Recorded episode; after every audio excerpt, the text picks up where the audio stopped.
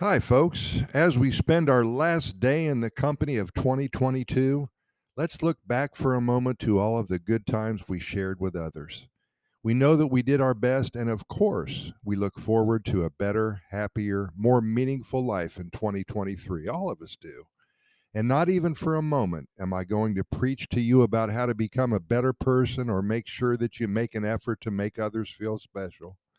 We all know that this is important. I simply suggest to you that you do whatever makes you feel good. And if in the process of doing just that, you are taking others along with you on the ride, then that is beautiful. The reason I bring this up is this. A few days ago, I had a conversation with a couple here in the Central Valley of Costa Rica, just outside of San Jose, about 10 miles. We had lunch together at their favorite soda, Juan Carlos and Milena. They're 82 and 84 years old, respectively. They both are still very healthy. They live on about three acres and they grow their own veggies and fruits. They raise a few head of cattle. They have horses. They love life and they smile 24 7. I asked them simply what has made them so happy over the last six decades that they've been married. I also asked them why they are so healthy. How did they do it? Do they eat certain miracle foods? Do they drink a lot of organic fruit smoothies? What was their secret? What they told me was presently and pleasantly surprising. And it can be a lesson for all of us in the coming year and beyond. First, they shared that they eat red meat just about every single day.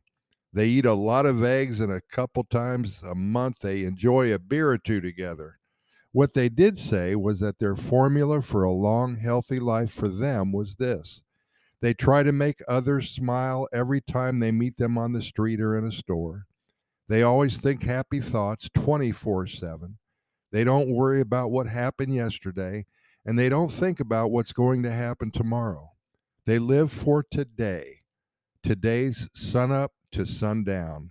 They focus on making every moment count they always stay positive. They don't worry about what others think or say, and they don't absorb any negative outside influences. They wish everybody the best.